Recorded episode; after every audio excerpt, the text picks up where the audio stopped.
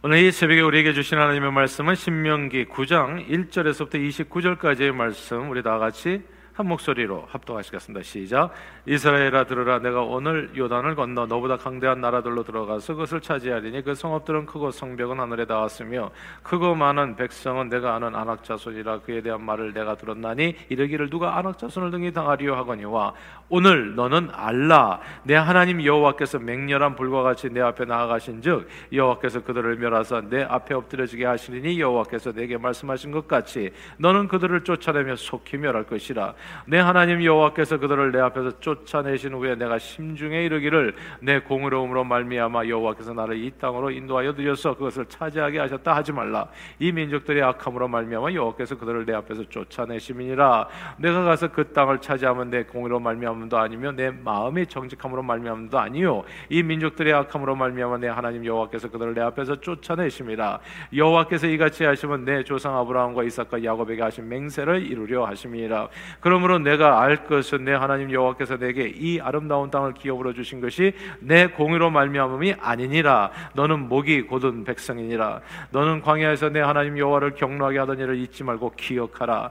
내가 애굽 땅에서 나오던 날부터 이곳에 이르기까지 늘 여호와를 거역하였으되 호렙산에서 너희가 여호와를 경노하게 하였으므로 여호와께서 진노하사 너희를 멸하려 하셨느니라. 그때 내가 돌판들 곧 여호와께서 너희와 세우신 언약의 돌판들을 받으려고 산에 올라가서 40주 40 40 야를 산에 머물며 떡도 먹지 아니하고 물도 마시지 아니하였더니 여호와께서 두 돌판을 내게 주셨나니 그 돌판이 그런 하나님이 손으로 기록하신 것이요 너희의 총의 날에 여호와께서 산상 불 가운데서 너희에게 이르신 모든 말씀이니라 40주 40야를 지난 후에 여호와께서 내게 돌판 곧 언약의 두 돌판을 주시고 내게 이르시되 일어나 여기서 속히 내려가라. 내가 애굽에서 인도하여 낸 내 백성의 스스로 부패하여 내가 그들에게 명령한 도를 속히 떠나 자기를 위하여 우상을 부어 만들었느니라. 여호와께서 또 내게 말씀하여 이르시되 내가 이 백성을 보았노라 보라 이는 목이 곧은 백성이니라. 나를 막지 말라. 내가 그들을 멸하여 그들의 이름을 천하에서 없애고 너를 그들보다 강대한 나라가 되게 하리라 하시기로. 내가 돌이켜 산에서 내려오는데 산에는 불이 붙었고 언약의 두 돌파는 내 두 손에 있었느니라. 내가 본즉 너희가 너희 하나님 여호와께서 범죄하여 자기를 위하여 송아지를 부어 만들어서 여호와께서 명령하신 돌을 빨리 떠났기로 내가 두 돌판을 내 두 손으로 들어 던져 너희 목전에서 깨뜨렸노라. 그리고 내가 전과 같이 40주 40회를 여호와 앞에 엎드려서 떡도 먹지 아니하고 물도 마시지 아니하였으니 이는 너희가 여호와의 목전에 악을 행하여 그를 경노하게 하여 크게 죄를 지었습니다. 여호와께서 심히 분노하사 너희를 멸하려 하셨으므로 내가 두려워하였노라. 그러나 여호와께서 그때에도 내 말을 들으셨고 여호와께서 또 아론에게 진노하사 그를 멸하려 하셨으므로 내가 그때에도 아론을 위하여 기도하고 너희가 죄 곧 너희가 만든 송아지를 가져다가 불살라 찢고 티끌같이 가늘게 가라 그 가루를 산에서 흘러내리는 시내에 뿌렸느니라 너희 가 다베랴와 마사와 기브롯 핫다와에서도 여호와를 경노하게 하였느니라.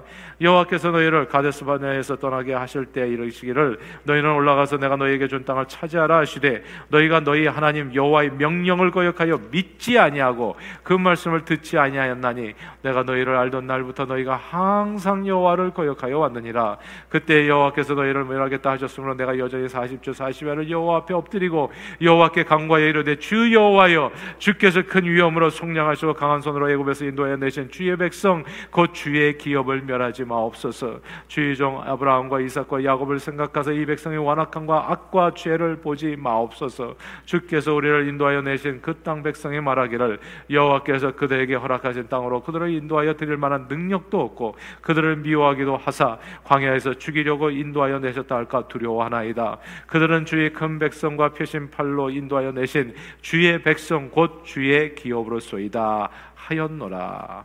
아멘. 요즘 신문을 보기가 두렵습니다. 아, 요즘뿐만 아니라 항상 그랬었는데요.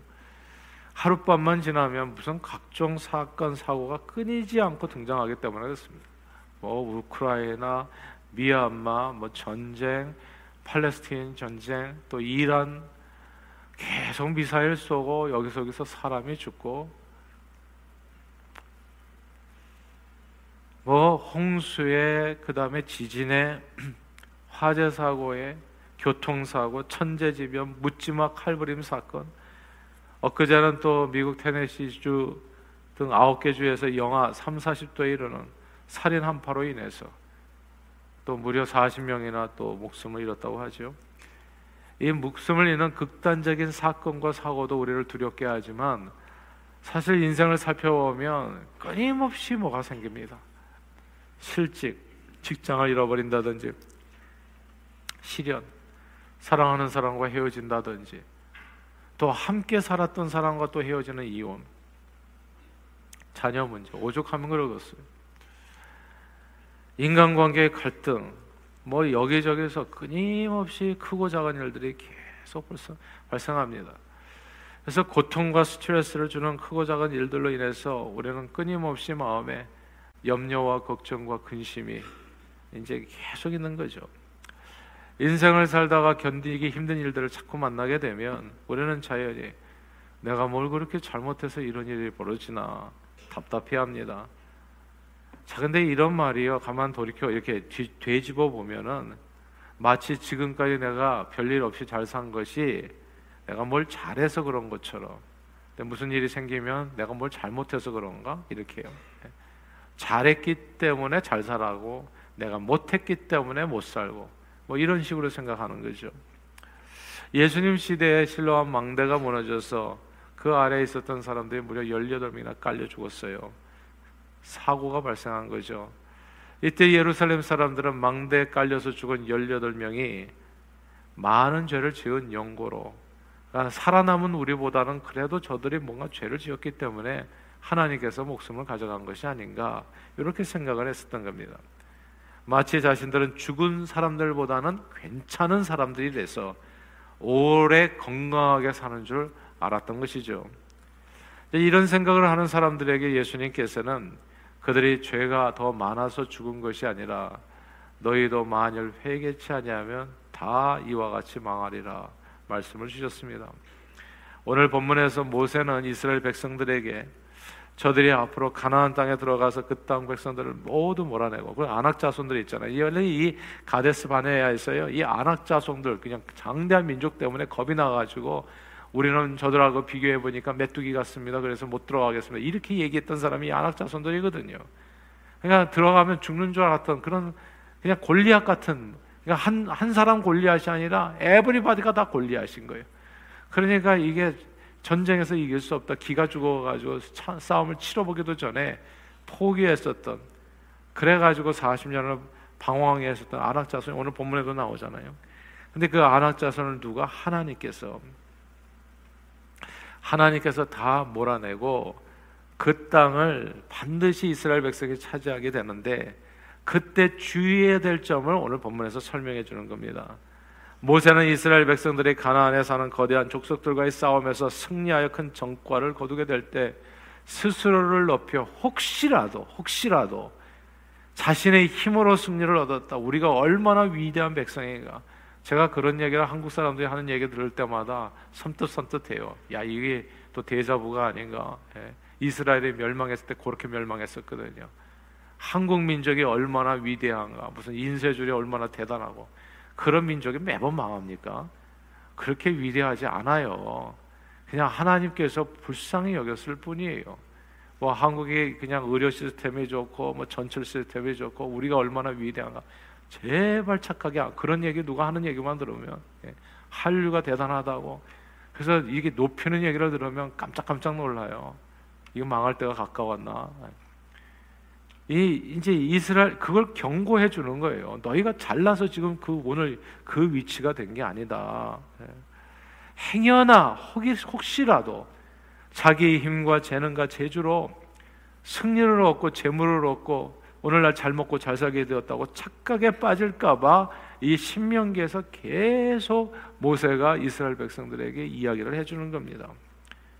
가나안 땅 백성들보다도 자기들이 더 의롭고 정직하고 선하고 훌륭하고 그리고 부지런하고 그리고 IQ 좋고 똑똑해서 잘 살게 되었다고 생각할까봐 그러나 성경은 이렇게 얘기하잖아요. 기록된 바 의인은 없나니 하나도 없고 깨닫는 자도 없고 하나님을 찾는 자도 없고 다 치우쳐서 함께 무익하게 되고 선을 행하는 자는 없나니 하나도 없다 말씀했습니다. 이스라엘이 다른 민족보다도 의롭고 정직하고 선해서 가나안 땅을 얻은 것이 아니라는 말씀이었고요.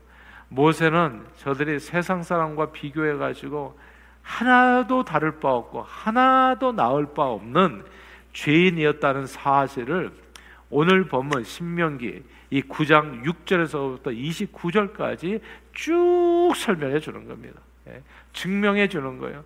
너희가 이 가나안 땅을 얻는다고 해도 너희가 그 사람보다 일도 나을 것이 없는 백성이었다. 예. 그래서 9장 6절서부터 그, 그냥 출애굽한 때 이 원서부터 오늘 지금 이 순간까지 너희는 언제 멸망해도 하나도 이상하지 않아.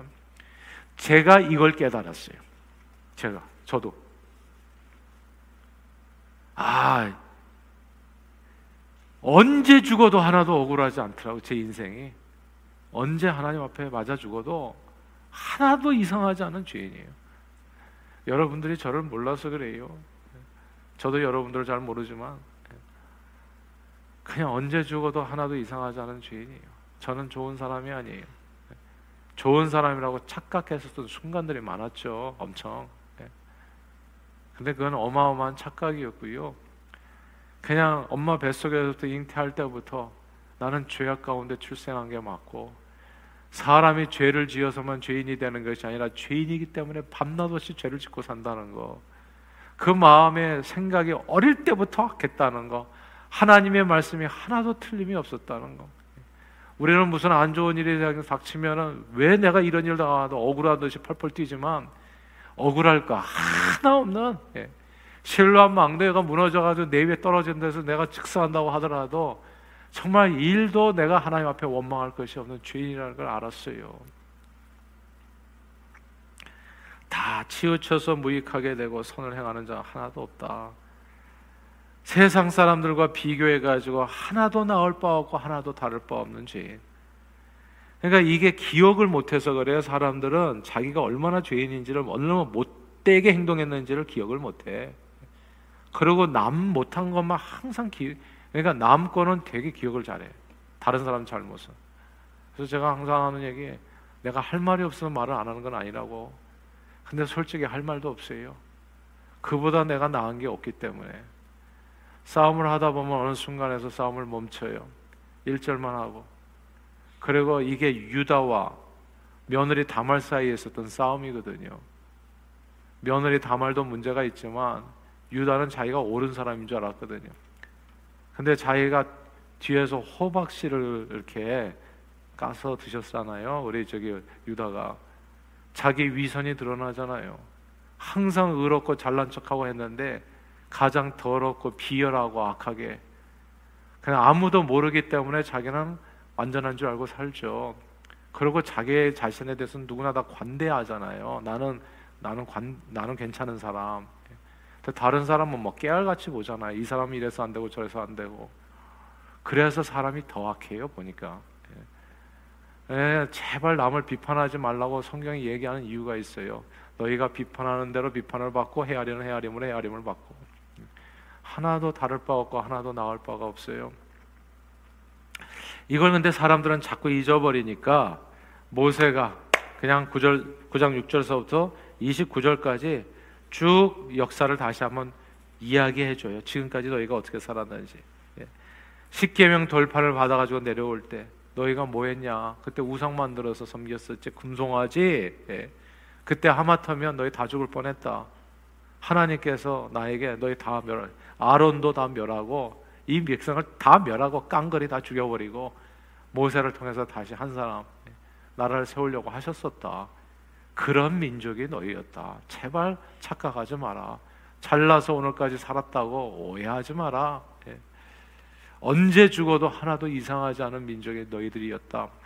그 외에도 다베라, 마사, 기브롯, 핫다와에서 여호와를 경노하게 하셨고 가데스 바네아선 또 결정적으로 다 죽을 뻔했다. 열두 정탐권 보냈을 때 여호와의 명령을 거역하고 믿지 아니하여 그때도 역시 광야에서 모두 다 죽을 뻔했다.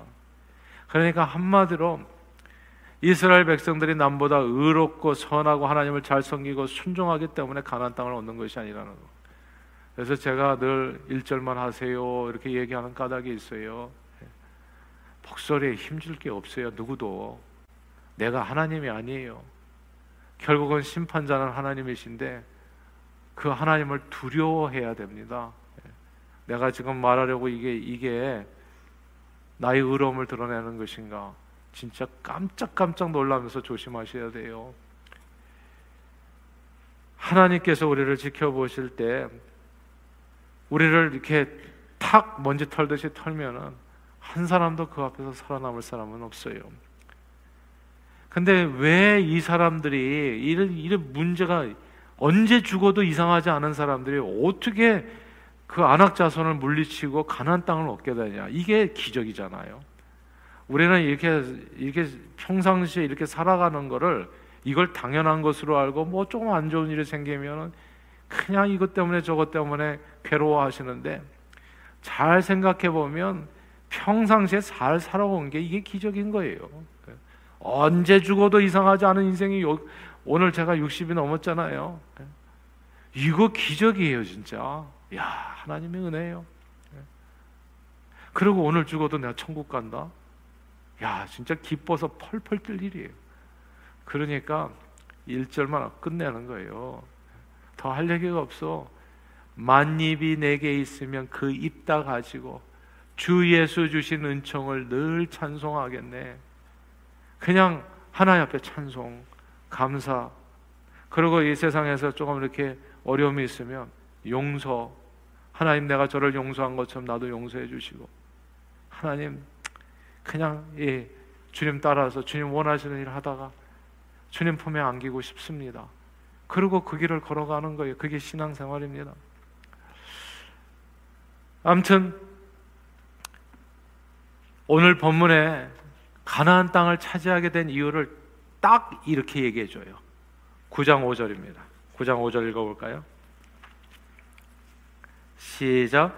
내가 가서 그 땅을 차지함은 내 공으로 말미암음도 아니며 내 마음이 정직함으로 말미암음도 아니요 이 민족들이 악함으로 말미암아 내 하나님 여호와께서 그들을 내 앞에서 쫓아내심이라 여호와께서 이같이 하심은 내 조상 아브라함과 이삭과 야곱에게 하신 맹세를 이루려 하심이라 아멘 야 이 말씀을 외워야 됩니다 정말 여기서 내 공의와 내 마음의 정직함이 아니다 네가 잘났기 때문이 아니다 예. 오해하고 착각하지 마라 이 민족들의 악함 때문이요. 그 다음 말씀이 훨씬 더 중요하죠. 여호와께서 이같이 하심은 네 조상 아브라함과 이삭과 야곱에게 하신 맹세를 이루려 하심이라. 이 말씀을 꼭 기억하세요. 제가 오늘날 그렇게 새벽 기도를 강조하고 어떤 분들은 이런 얘기도 굉장히 듣기 힘들어 하시겠지만 나중에는 진짜 고마워 하실 거예요. 누가 그렇게 귀찮게 계속 얘기를 하겠습니까? 제가 제 얘기를 하잖아요. 제가 오늘날 이 자리에 선 것은 뭐가 제가 잘나서 그랬겠습니까? 그러니까 어렸을 때는 정말 뭘 몰라요. 이게 하나님의 은혜고요. 두 번째는 우리 외조모님의 기도, 외조모와 네 어머니 유인에게 있는 믿음이 너에게도 있다고. 아이 그거예요. 그냥 알고 보니까. 그냥 기도 큰 마룻바닥에서 기도해 가지고 제가 오늘날 이 자리에 있게 된 거예요. 그 언덕 위 교회 그냥 한없이 올라가고 새벽에 예. 그래서 오늘날 대한민국이 있다는 거 이게 오직 하나님의 은혜였다는 거 누군가 눈물 뿌려서 기도한 그 결과라는 거 그래가지고 우리가 오늘날 여기 섰는데 우리가 이렇게 자만해가지고 기도도 안 하고 그러면은 우리 후손들에게는 어떤 세상을 물려주겠냐고요 우리 자녀들에게는 그래서 말씀을 드리는 거예요 어떻게 하나님을 의지하지 않고 살기를 바라냐고요. 그래서 얘기하는 거예요. 어떻게 잠이 오냐고요. 우리는 이민자의 삶입니다. 여기에서 미국에서 이 땅의 주인이 아니었다는 거죠. 이게 계기로 와가지고 여기서 자리를 낳고 사는 거거든요. 근데 여기서 뿌리 내리고 살려면 성경은 아주 클리어하게 보여줘요. 주님을 의지하는 수밖에는 없다고. 주님 앞에 무릎 꿇고 어디를 가든지 재단을 쌓고 기도하고 그러면 네가 그 땅에서 들어간 그 땅에서 잘 되리라 내 후손이 번성하리라 그리고 그 땅은 너희 땅이 되리라 약속을 주셨어요. 분명히 생명의 길을 아는데 그 길을 따라서 살지 않는다면 어떻게 되겠냐고요. 우리 부모님들이 그리고 우리 또 믿음의 선조들이 수고하고 순교의 그 피를 흘려가지고 오늘날 내가 있다면 나도 역시 빚진 자로서 내 후손들에게 그렇게 살아야 되는 거 아니냐고요. 그래서 말씀을 드리는 겁니다. 주님께서 아브라함과 이삭과 야곱에게 가나안 땅을 그들의 후손에게 주리라고 약속해 주셨습니다. 그리고 아브라함과 이삭과 야곱이 그 약속을 믿을 때 그 약속을 믿는 그 믿음을 보시고 하나님께서 그 약속을 이루시겠다고 맹세하시고 이루어 주는 결과예요. 이게 이스라엘 백성의 잘해서가 아니라 나의 나 된 것은 정말 하나님의 은혜요. 누군가의 피땀 흘린 그 공로의 결과로 내가 오늘날 얻은 거예요. 부모를 공경하라고 그러잖아요. 반드시 가르치십시오. 아예 부모를 공경하지 않은 자식을 둘 것 같으면 그냥 하나님하고 상관이 없는 성경 말씀 그대로 인용하면 효를 가르치지 않을 것 같은 불신자보다 더 악하다고요. 예. 그러니까 그게 제가 1, 2, 3대를 얘기하는 거예요. 어차피 이래도 망하고 저래도 망하는데 하나님의 말씀을 듣고서 사는 것이 그게 생명의 길입니다. 그 말씀을 이루는 삶, 예수 믿는 게 그거거든요. 복 받기 위해서 믿는 거거든요. 왔다 갔다 할 것 같으면 이게 시간 낭비가 아니고 뭐겠어요. 그러니까 그 말씀대로 살아갈 수 있도록 최선을 다해서 교육하고 항상 기도하고 그럼 하나님의 역사가 있는 거 은혜가 있다는 거죠. 은혜가 신약 시대에도 하나님께서 약속을 해주셨습니다. 하나님께서는 예수 그리스도를 이 땅에 보내주 십자에 죽게 하시며 이렇게 얘기하셨죠. 하나님이 세상을 이처럼 사랑하사 독생자를 주셨으니 이는 저를 믿는 자마다 멸망치 않고 영생을 얻게 하려 하심이라. 우리의 선함과 의로움이 아니라 오직 예수 보혈의 공로를 믿는 자들에게 영원한 생명을 약속해 주신 겁니다. 내 선함과 내 공로가 아니라 예수 그리스도를 통해서 주신 하나님의 영생의 약속을 믿는 자에게 하나님께서 그 약속을 예수 보혈의 공로를 기억하시고 하나님께서 마치 아브라함과 이삭과 야곱과 했던 맹세를 기억하시고 오늘 축복해 주신 것처럼 예수 그리스도의 이름으로 맹세하신 내용을 기억하시고 그 믿는 자들에게 하나님께서 은혜를 주시는 겁니다. 예수님께서는 자신의 십자가 죽음으로 죄와 사망 권세를 멸하시고 누구든지 예수 믿는 자들은 죽어도 살고 살아서 믿는 자 영원히 사는 축복을 주신 겁니다. 오늘날 저와 여러분들이 영생의 축복을 얻은 것은 우리가 남보다 잘난 사람이거나 그러고 나은 사람이거나 훌륭한 인격자이기 때문이 아니라 주님의 약속을 믿고 의지하기 때문입니다. 오직 하나님의 은혜이지요. 그러므로 성경은 너희가 그 은혜를 인하여 믿음으로 말미암아 구원을 받았으니 이것이 너희에게서 난 것이 아니요 하나님의 선물이라 말씀했습니다. 행위에서 난 것이 아니니 아무도 자랑치 못한다고요. 내 평생 살아온 걸 뒤를 돌아보니까 진짜 걸음마다 자옥마다 다 죄뿐이에요.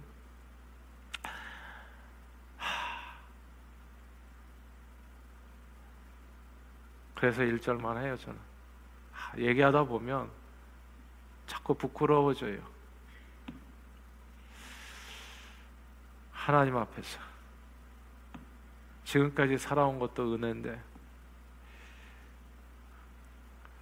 이 은혜를 잊으면 우리도 역시나 멸망받을 수밖에 없는 죄인에 불과합니다. 그 경고가 신명기 말씀에 계속 반복돼요.